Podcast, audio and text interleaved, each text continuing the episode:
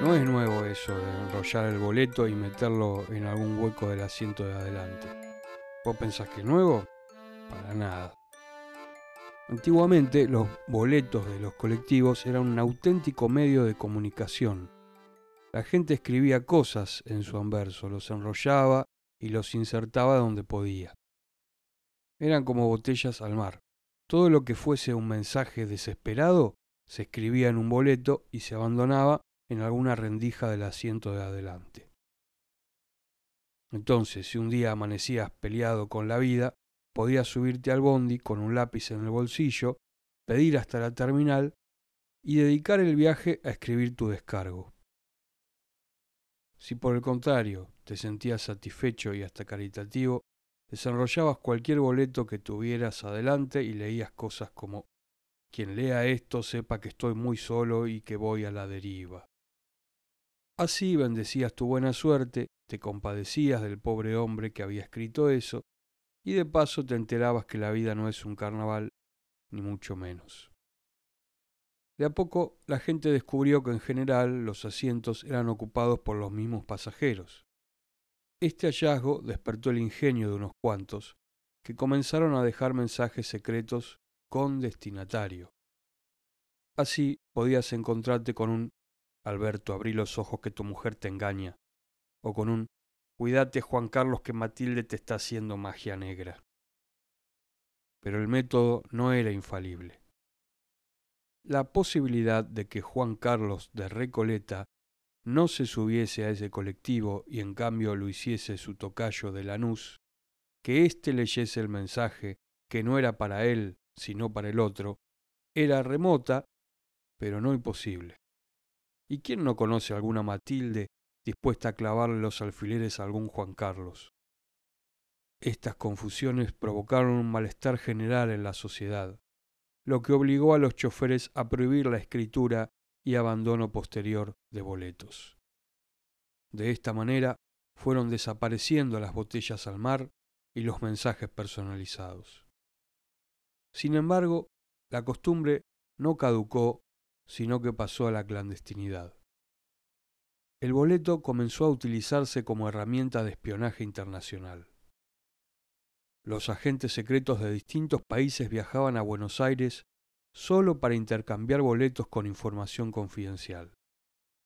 Años más tarde, con la profesionalización de las palomas mensajeras, los mensajes secretos en los boletos pasaron de moda. Otra vez el común de la gente volvió a escribir en ellos, aunque el tema ya no sería el desengaño ni el secreto militar, sino el amor. Los espías fueron reemplazados por hordas de muchachos enamorados que buscaban en el colectivo a la mujer de sus sueños. Los asientos se llenaron de boletos incrustados con piropos y confesiones de amor eterno. Cuando un enamorado quedaba alucinado con una chica sentada, por ejemplo, en el asiento de al lado, le indicaba con la mirada que el boleto que tenía delante suyo era para ella y solo para ella. La muchacha solía desarrollar un piropo que le sacaba una sonrisa y quedaba a pie para pasar a mayores.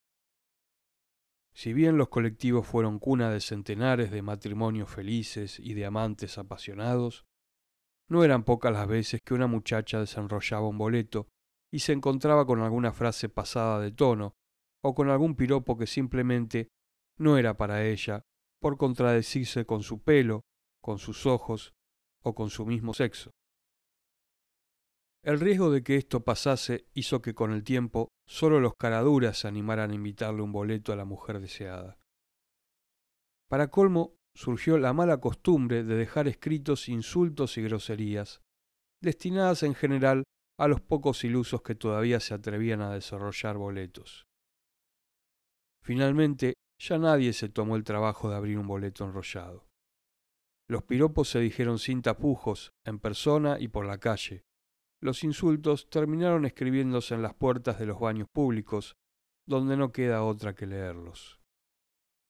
Hoy la gente sigue dejando los boletos en el colectivo, pero no escribe nada en ellos. Si se enrollan y se clavan en el asiento de adelante, es porque tirarlos al piso resulta poco ecologista y guardárselos en el bolsillo es acumular basura.